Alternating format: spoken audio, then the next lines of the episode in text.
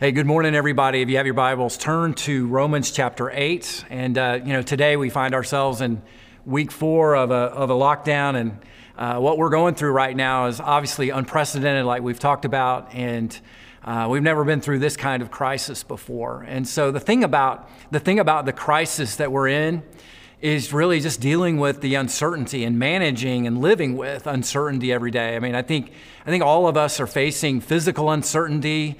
Uh, we're facing uh, relational uncertainty as we're concerned about our family members and friends, or uh, we're facing certainly financial uncertainty as as this virus impacts the economy and.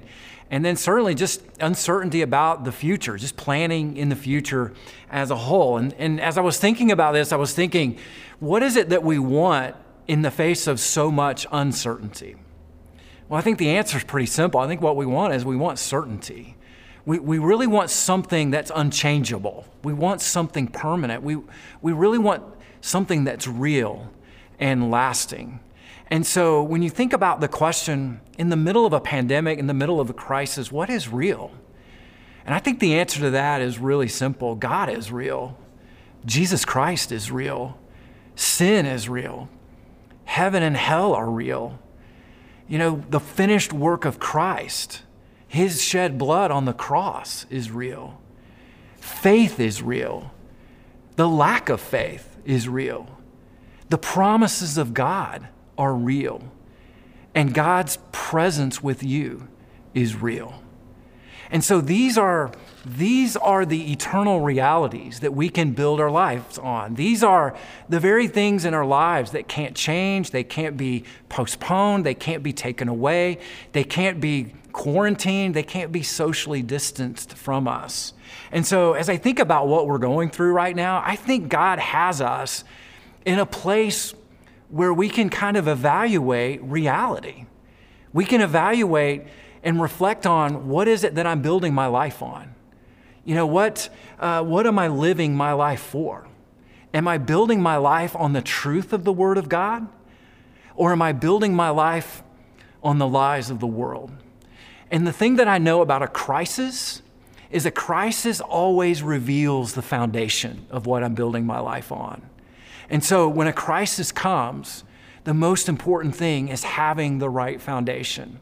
And so here's what I want to share with you today, church. In, a, in, a, in the situation that we find ourselves in and the crisis that we that we find ourselves in and this season of uncertainty i just want to share with you there's some really good news and the good news is this that there is there is a glorious, rock solid, and indestructible reason why you and I don't have to fear in this season of, of lockdown and, and virus that we're facing today. That the foundation of reality for the Christian life is a foundation of no fear. And where we see this is in Romans chapter 8, where the Apostle Paul um, explains really the basis of a life of fearlessness. And so I love what Pastor John Piper says about Romans 8. It is, it is this. He says, The greatest book in the world is the Bible, and the greatest letter in that book is Romans. And then the greatest chapter in that letter is chapter 8. It's really his way of saying that chapter 8 is the greatest chapter in all of Scripture. And so if you were writing a soundtrack to the letter to the Romans, when you get to chapter 8, you're going to be choosing the soundtrack to Rocky, you know? Dun, dun, dun, dun, dun, dun, dun, dun. It's Yo Adrian, you know what I'm saying? And so that's how glorious, that is how incredible this chapter is. Because, because what he does in this chapter is he explains the gospel. He explains that, we've been, that we were lost in our sin and that Jesus did for us what we couldn't do for ourselves. And then in the letter, Romans begins asking a series of questions about how this impacts our life, how it impacts how we view ourselves, how we view the world, and how we view the problems that we face in the world. And the answer to those questions is really this that, that that what Paul is saying in Romans 8 is this that we've been set free, that we've been liberated. And more specifically, we've been set free from fear. And that's what I want us to unpack us unpack today. That in the midst of what we're going through, in the midst of the, the circumstances that we find ourselves in, no anxiety, no fear. Um, supernatural security, supernatural contentment, supernatural peace are available to us. And that's what he explains in Romans chapter 8. What he does in Romans 8 is he anchors us in reality. So let's turn in our Bibles to Romans 8 and read verses 1 through 11. He says, beginning at verse 1, he says, There is therefore now no condemnation for those who are in Christ Jesus. He says, For the law of the Spirit of life has set you free in Christ Jesus from the law of sin and death. And for God has done what the law, weakened by the flesh, could not do. By sending his own Son in the likeness of sinful flesh, and for sin, he condemned sin in the flesh in order that the righteous requirement of the law might be met in us, who walk not according to the flesh, but according to the Spirit. For those who live according to the flesh have set their minds on the things of the flesh. But those who live according to the Spirit set their minds on the things of the Spirit. For to set the mind on the flesh is death, but to set the mind on the Spirit is life and peace. For the mind that is set on the flesh is hostile to God, it doesn't submit to God's law. Indeed, it cannot. Those who are in the flesh cannot please God. And then in verse 9, he says, You, however, are not in the flesh but you're in the Spirit, if in fact the Spirit dwells in you. Anyone who does not have the Spirit of Christ does not belong to him. But if Christ is in you, although the body is dead because of sin, the Spirit is life because of righteousness. If the Spirit of Him who raised Jesus from the dead dwells in you, He who raised Christ from the dead will also give life to your mortal bodies through His Spirit who dwells within you. Now, as you, as you look at Romans chapter 8, really the key theme of, of this chapter is the freedom that we have through the Holy Spirit. And so, what he's saying is, is the gospel sets us free. Here's the problem with that, though. Most religious people, most people that really attend church, have no idea that they are free. And the reason why is because they are caught by two different traps. They're caught by either the performance trap or the image management trap. Now, let me, let me explain what I mean by, by those two traps. The performance trap really is the thinking that you have to attain a certain standard in order to have God's blessing on your life, that you have to achieve a certain level of religiosity or spirituality in order to have God's favor or God's blessing on your life. In other words, if you if you do all the right things, then God will accept you and bless you. And so you typically often think that if you fail to do those things, then God in turn will punish you. And so the way that you know that you're in a performance trap that you're living out of this performance trap mentality is you're always asking the question, Am I doing enough? Am I doing enough in the Christian life? You're always evaluating what you're doing and thinking, Am I doing enough? And then when you hit a problem or you hit a snag in your life, the first question that typically comes to your mind when you're living in this performance trap is God, are you punishing me? Are you punishing me? And so the problem with the performance trap is there's always this low level of anxiety, but there's this high level of exhaustion, and both are deadly in the Christian life. Now, closely related to this performance trap is what I would call the image management trap. And the image management trap is this this is, this is when you act like everything's good on the outside, even though on the inside you know that's not the truth. You know, it's where you put on this mask, you put on this front that everything's great and everything's awesome in your life, but in reality, your, your heart's just not in it. And so you're just, you're just really pretending. That's what the image management trap is. You're really in this business of just trying to put on a front that, uh, that your, your life is, you got it all together, uh, that your life is righteous and happy, and people ask you how you're doing, and you say, Oh, I'm so great. Thank you for asking. Uh, I'm just so blessed. Uh, when in reality, that's just not the case. Now, oftentimes you, you really see this. It happens a lot at church because a, a family will walk into church and they're just beaming. They've got smiles on their faces. Everything's good. You ask them how they're doing. They just say, you know what, man, my, my life couldn't be better. I'm just so blessed. When in reality, that um, on their way to church, mom and dad have been fighting the entire way to church.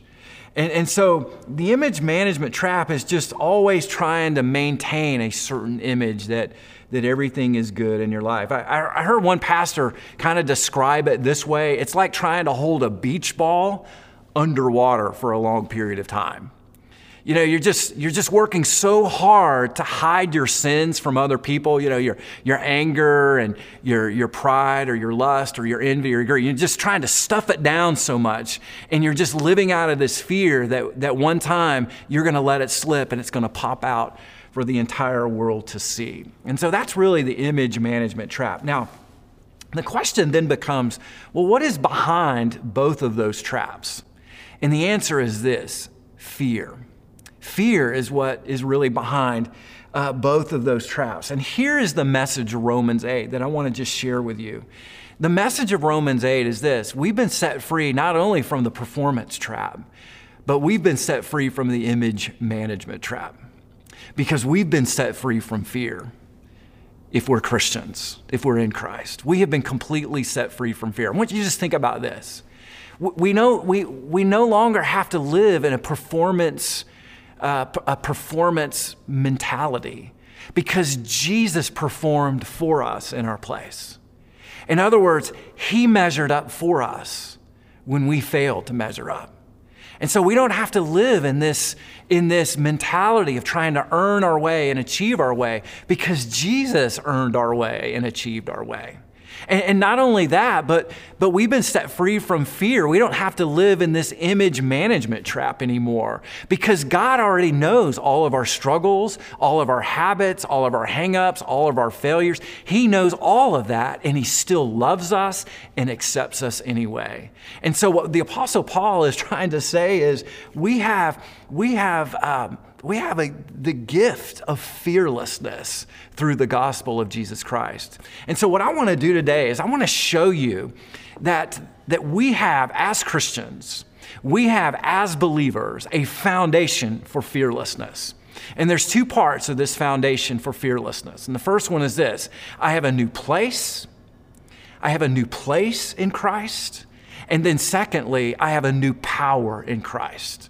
So I have a new place and I have a new power. I want to I want to show you this right from Romans 8 today. So let's look at the first one. My new place. My new place in Christ is the place of no condemnation. That's the place that we have because of what Jesus has done for us. Those two words, no condemnation, are the two greatest words in all of Scripture. Let's look at verse 1 and let me show you what I'm talking about. So the Apostle Paul says this There is therefore now no condemnation for those who are in Christ Jesus. Now, what a glorious truth that really is. This one verse, I believe, is the most powerful verse in the entire scripture. And the reason why is because it not only summarizes the gospel, but it summarizes the entire storyline of Scripture and what God has accomplished through His Son Jesus. That He has accomplished our freedom and our release from condemnation. And so, really, when you look at these two words, no condemnation, they are uh, really a legal term. And it just simply means this that there are no charges against you, there's no debt against you, there is, there is no penalty against you if you are in Christ. And so, what that really means is something really unbelievable, something just incredible when you really think about uh, what, what this really means. It means that God finds no fault in us, that there, there, there are no charges that God has against us, that He is, he is not seeking to punish us because there are no charges against us. And so, what this means, church, is when something goes wrong in your life and your first question is, Is God punishing me? You know the answer to that question. The answer to that question is Romans 8 1. There's no condemnation for those who are in Christ Jesus. That's what the Apostle Paul is saying. What he is saying here is something so breathtaking, it is, it is almost unbelievable. Now, let me tell you what he's not saying here, because I, cause I, I kind of know maybe what some of you are thinking. You're, you're thinking, okay, well, uh, condemnation, this condemnation has been removed, and, and that is a glorious truth. But, but if we fail to live up to the Christian standard, then this condemnation will return to us. That's what, that's what some of us are thinking. And what I'm here to tell you is this that is not what he's saying. That is not the gospel of Jesus Christ. What he's saying in Romans 8 1 is this that I have an entirely new place. And that new place in Christ is the place of no condemnation. He's saying that because no condemnation exists anymore. It has been wiped out on the, on the cross of Jesus for us. Now, there are some people who believe that, you know, if Christians confess their sins and they live a good life, then at that moment, they're, they're not, they are not under condemnation.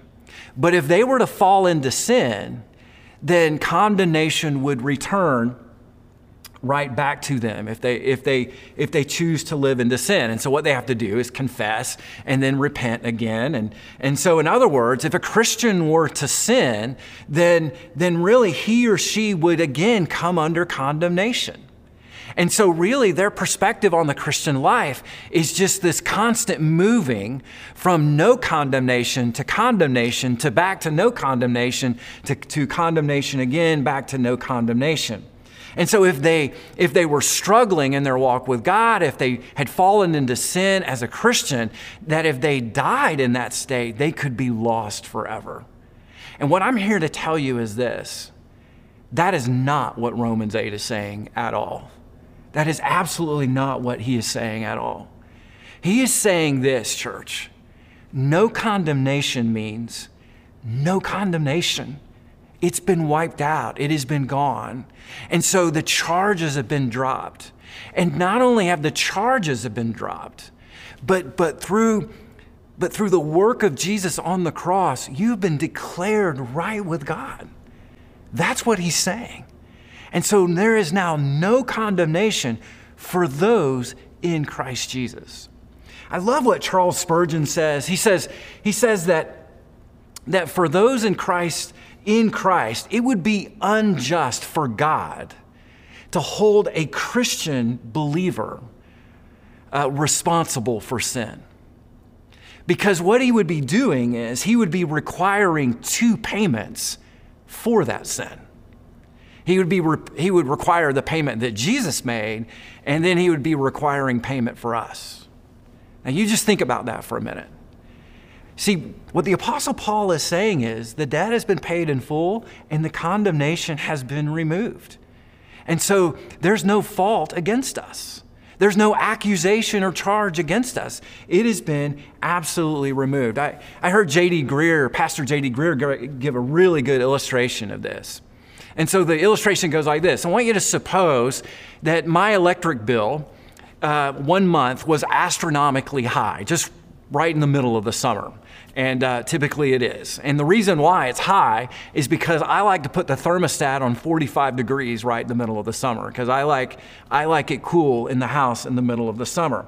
So I've got this astronomical electric bill, and my wife in, ends up paying the electric bill. And then two weeks later, there's a knock on the door, and the electric company is, I answer the door, and the electric company is there, and they say to me, Scott, we're requiring payment for you because we find you are the one who set the thermostat at 45 degrees. So therefore, now you have to pay. Now, what would I say at that moment? I would say, absolutely not. That is unfair. I would say, my debt has been paid in full. The bill has been paid in full. And that is absolutely what the Apostle Paul is saying in Romans 8, verse 1. The debt has been paid in full, and therefore there is now no condemnation for those who are in Christ Jesus. So, so this view that a believer is constantly moving in and out of condemnation and no condemnation really doesn't square with the reality of what the Apostle Paul is saying. It really doesn't measure up with the intensity and the comprehensiveness of the truth that he has given to us in verse 1. Basically, what he's saying is this that, that there is nothing you can do to make God love you more, and there is nothing you could do to make him love you less because he loves you perfectly in Christ. And so, practically, what this means is this whether you're in a pandemic or not, whether you're in a financial crisis or not, whether you're having your, your worst day spiritually or your best day spiritually, there is nothing that can threaten our love and acceptance that we have through Jesus Christ. Very simply because Jesus paid it all.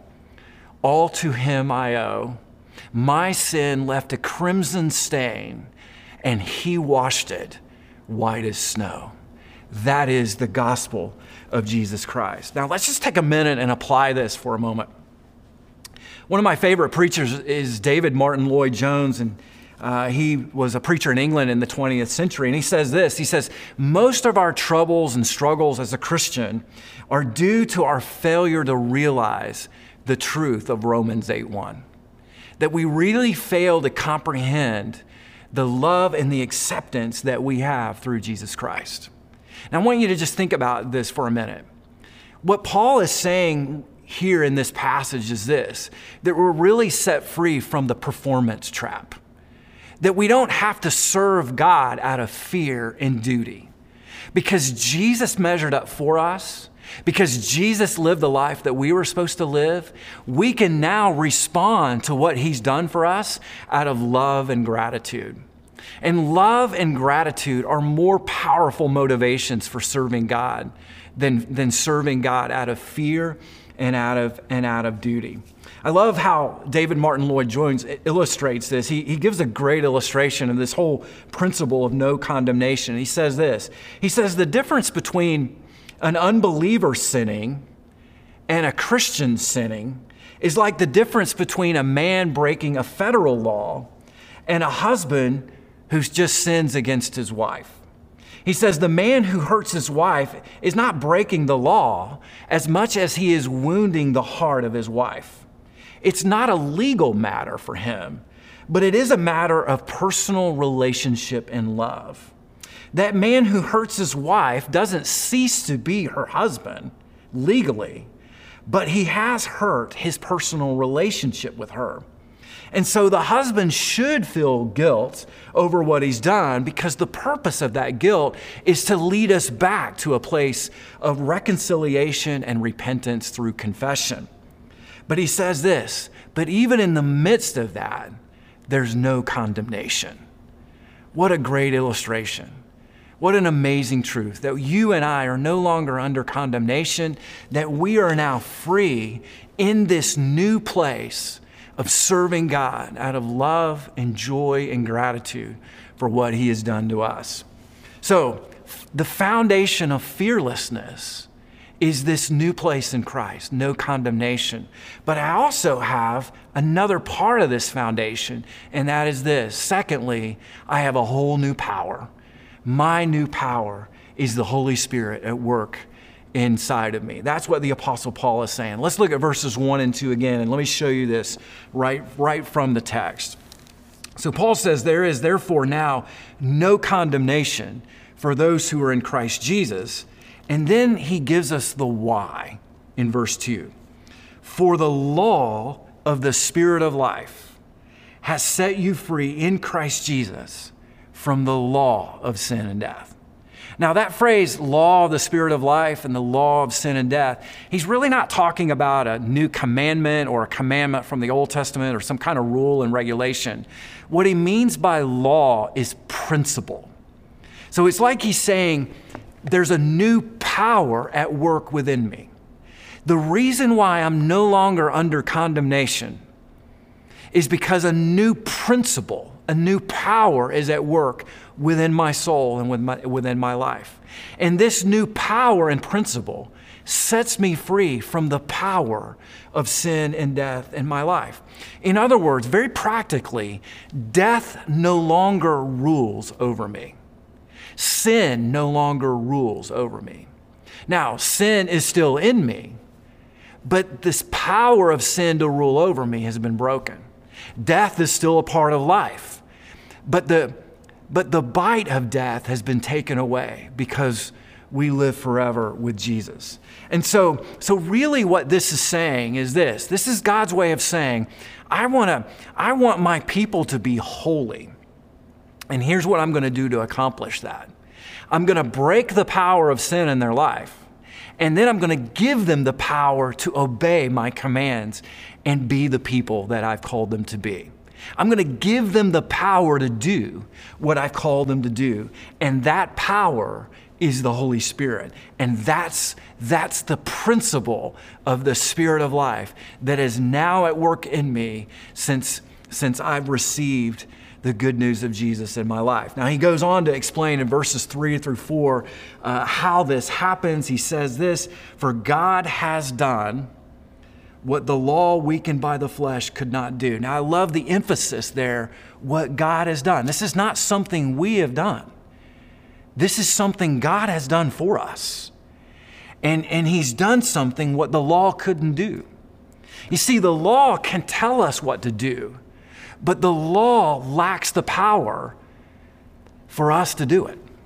Because our sinful flesh is so strong, it compromises the law. And so we don't have power to do what, what God has asked us to do. And so what, what he goes on to say is, is really by sending his own son, by sending his own son in the likeness of sinful flesh and for sin, he condemned sin in the flesh in order that the righteous requirement of the law would be fully met in us, would be fulfilled in us, in other words. So, really, what he's saying is this He's saying, God sent his son to live the life that you and I were supposed to live.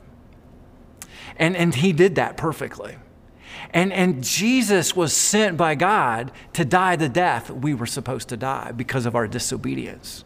And so that opened the door for us to be reconciled with God and to receive the Holy Spirit in our lives so that now the righteous requirement of the law would be fulfilled in us because the Spirit of God is in us.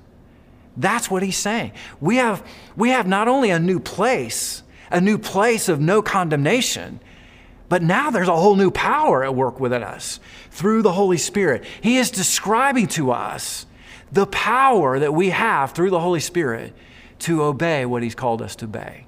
Now, that is absolutely amazing. Now, I, I, didn't really take the time to show you Romans chapter 7, but if you, you have a moment later today, you should go back and read it because Romans 7, Paul describes our struggle with sin.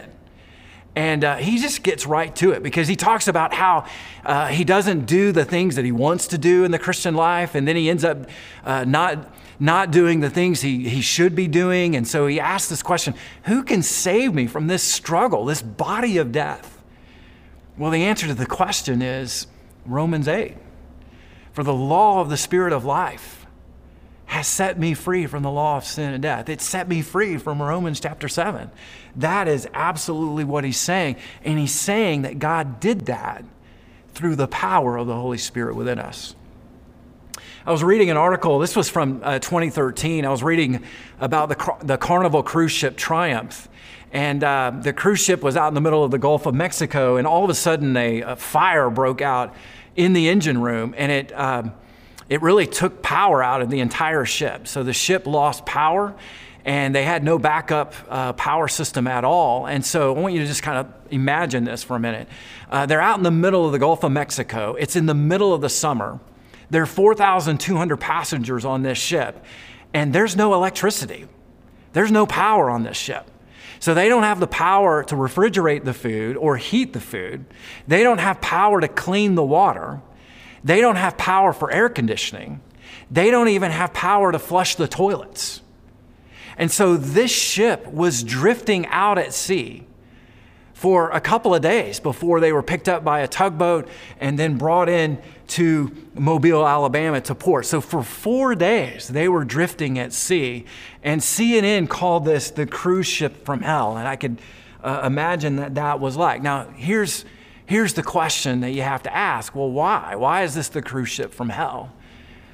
Because it, it didn't have any power to it, it lacked the power it was supposed to have. And the thing that I know as a pastor is this that a lot of Christians are living the Christian life, but they have no idea that God has called us to live in the power of the Holy Spirit. that the power of the Holy Spirit is, is our source for obedience. And what Paul is trying to say in Romans 8 is this just as we are, uh, it's impossible for us to save ourselves through our own effort, it's impossible for us to be obedient to Christ in our own strength alone. That's what he's saying. He's saying that real change comes when, when sons and daughters of God begin to learn to rely on the power of the Holy Spirit, Holy Spirit to be obedient. And so, and so really the question becomes this. It's great that you have your sins forgiven. It's great that you have this new place of no condemnation in your relationship with Christ. But the question is this how's your walk? Are you walking according to the Spirit of God? That's really the question. You know, years ago, there was an, a, there was a, an evangelism program called Evangelism Explosion, and it was just a way of where Christians could share the gospel with, with uh, friends and strangers. And so the first question that you asked to get the conversation going, just kind of right out of the chute, was this uh, If you died tonight, do you know for sure that you would be in heaven?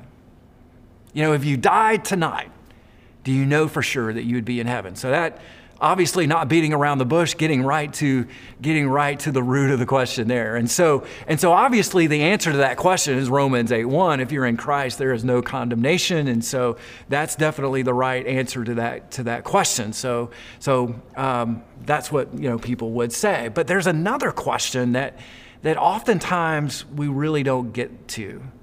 And it's the question of this. It's really this. The question is not if you died tonight the question is if, if you woke up tomorrow morning, you know, the question is this if you get up tomorrow, would your life reflect the power of the Holy Spirit within you?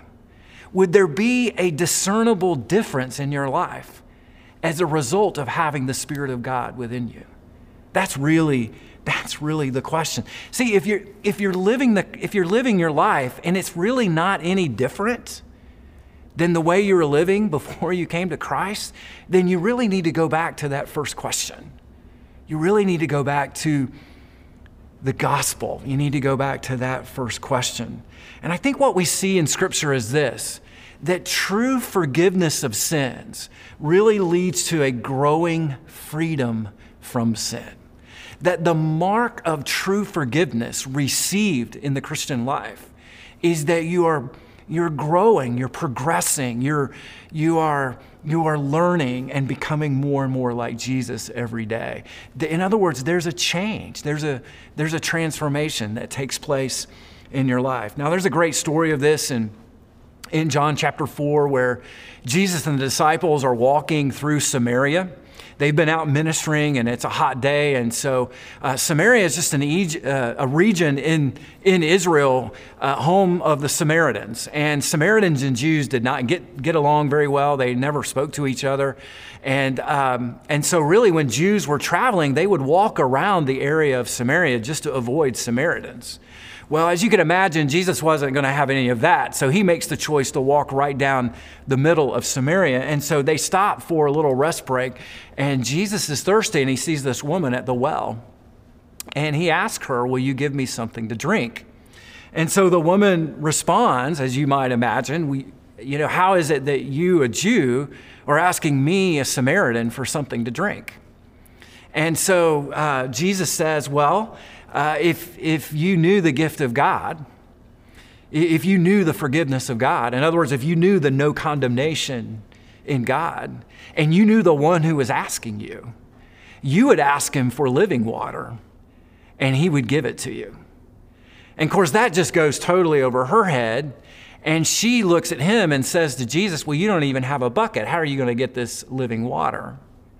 And so Jesus responds back to her and says, Well, uh, you know, if you drink the water that comes out of this well, you'll be thirsty again. But if you drink the water that I give, you'll never thirst again. And finally, she's starting to get it dialed in, and she says, Give me that water. And Jesus says, I will, but I want you to go get your husband first. And then she says to him, Well, I, I don't have a husband. And Jesus responds back by saying, You're right when you say you don't have a husband. You've had five husbands, and the guy you're with right now is not your husband. And then she says, I, I can see that you're a prophet. It's like, no kidding, right? And so then, so then she says, Well, you know what? When when the Messiah will come, when, when, the, when the Messiah comes, he'll explain everything to us. He'll explain everything that I need to know. And this is, this is, this is what Jesus says to her. He looks at her and says, I am He.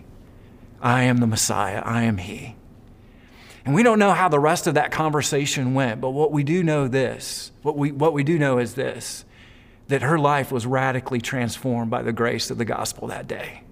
That she experienced this new place and the power of the Holy Spirit in her life completely changed her. And the reason why we know that is because of what John says in John 4:39 when he says, "Many Samaritans from that town believed in Jesus because of the woman's testimony." Because of her testimony saying, "He told me everything that I that I ever did." You see, she went back to that town and she told everybody about Jesus. That entire town knew this woman. They knew her reputation and they saw the change in her life. And so many of them believed the message of the gospel as a result. Now, the whole point of that is this, church the gospel is not stop sinning. That's not the gospel. That's an impossible message. The gospel of Jesus is this Behold, what manner of love the Father has given unto us Behold the love of the Father, Son, and the Holy Spirit. Behold your new position and your new power by grace through faith that you can have. And it's that appropriation of grace and mercy, it's that appropriation of unconditional love that leads us to this place of having power to stop sinning in our life. Now, the implications of this are absolutely huge because when you think about it, we now are set free from the image management trap. We don't have to be worried about managing our image in front of other people or pretending to be something we're not because we know that we know in Jesus Christ that He performed for us, He measured up for us. And we've been accepted and loved by Jesus that Jesus knows all of our sins, He knows all of our flaws, He knows of all of our failures, He knows all of our mixed motives, and He still loves us and accepts us and changes us. That is, that is power for real change in our life. So, what that really means is this we, we have a whole new power at work within us, church. We, we have a whole new power to serve Jesus, to love Jesus, to witness to others for Jesus, to, to pray to Jesus, to pray with tremendous effectiveness in the power of the Holy Spirit, to open up God's Word and receive the nourishment through the life giving Spirit that's in His Word. We, we have a whole new life in Christ. And that's the point that the Apostle Paul is trying to say. And so, walking in the power of the Holy Spirit is, is really, it's really not becoming a more religious person. That's not what I'm talking about. I'm not talking about, um, you know, becoming more committed and doing more and, and working harder in your Christian life. He, here's what I'm talking about to access this power.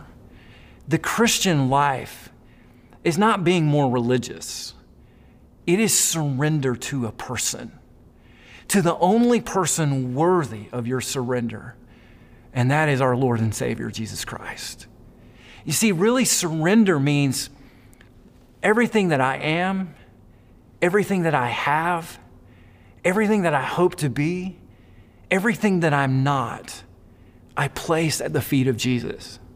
It's my past, it's my present, it's my future surrendered to Him. It's my marriage, it's my singleness surrendered to Him. it's my job, it's my finances, it's my kids, it's, it's my health, it's my entire life surrendered to Him. That's, that's the gospel of Jesus Christ. And when we come to that place, church, the power of the Holy Spirit is free to begin moving in us and through us in ways we've never experienced before. And it's absolutely life altering. I, I, love how C.S. Lewis describes this. He says it this way in his book, Mere Christianity. He says this Christ says, Give me, give me all of you. I don't want a certain amount of your time, a certain amount of your talents, a certain amount of your money, or a certain amount of your work. I want you. I want all of you. I've not come to torment or frustrate the natural man or woman, but to kill it. No half measures will do. I don't want to prune a branch here and a branch there. Rather, I want the whole tree out. Hand it over to me, the whole outfit. All of your desires, all of your wants, all of your wishes, all of your dreams, all, all, all that you hope for. Turn them all over to me. Give yourself to me, and I will make of you a new self in my image. Give me yourself, and in exchange, I will give you myself. My will shall become your will. My heart, he says, shall become your heart. You see, what he's saying is this that in death to ourselves, we find resurrection that in surrender we find victory. You see, the Christian life, the gospel is the only place where in surrender you actually win. And so when we come to that place of saying, God, whether we're in a pandemic or no pandemic, virus or no virus, economic downturn or economic upturn, it doesn't really matter. The only thing that matters is having the person of Jesus. And if I have him, I have all that I need. You see, the gospel of Jesus is this a new place and a new power. And that new place and new power comes when we surrender to Him. When we say, God, I'm taking my hands off and I'm setting my mind and my heart on the things of the Spirit. I'm living for you. And I just want to give you that invitation today. Would you let that be your prayer today? All to Jesus, I surrender. All to Him I freely give. Let's pray together. Heavenly Father, I thank you for the tremendous truth of our new place in Jesus Christ and our new power.